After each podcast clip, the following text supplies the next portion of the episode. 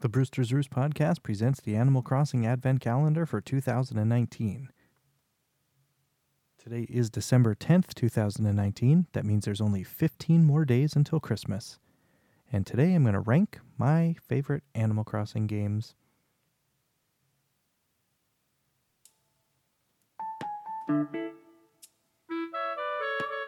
Okay, so I'm going to give my rankings for the Animal Crossing game series.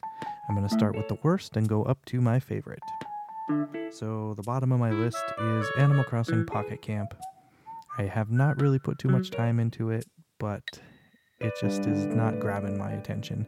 I don't know if it's just because of the mobile platform or what, but it's just not my cup of tea. Then, coming in from the second to the last is Amiibo Festival. I was really hoping for a full fledged game on the Wii U, but we got Amiibo Festival. But it is what it is. After that, we have Happy Home Designer. This actually was not a bad game, and it brought a lot of things that I really hope that they bring forward in the series. After that, we have City Folk for the Nintendo Wii.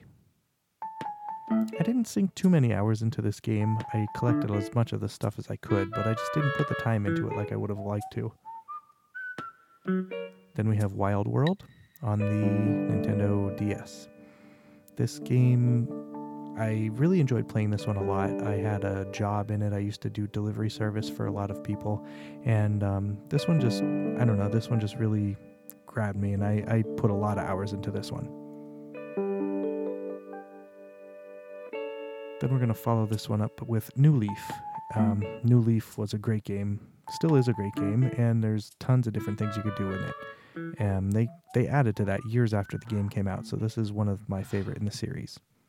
And then I'm gonna have to rank the best in the series in as the original one for the GameCube, just because it introduced me to the game, and I just I don't know, like I've said in the past on the podcast, it's just something that I didn't know what it was, even from looking and reading about it before I actually went in and played it. But that one just has to be the top of my list, just because it's the one that brought me into the series.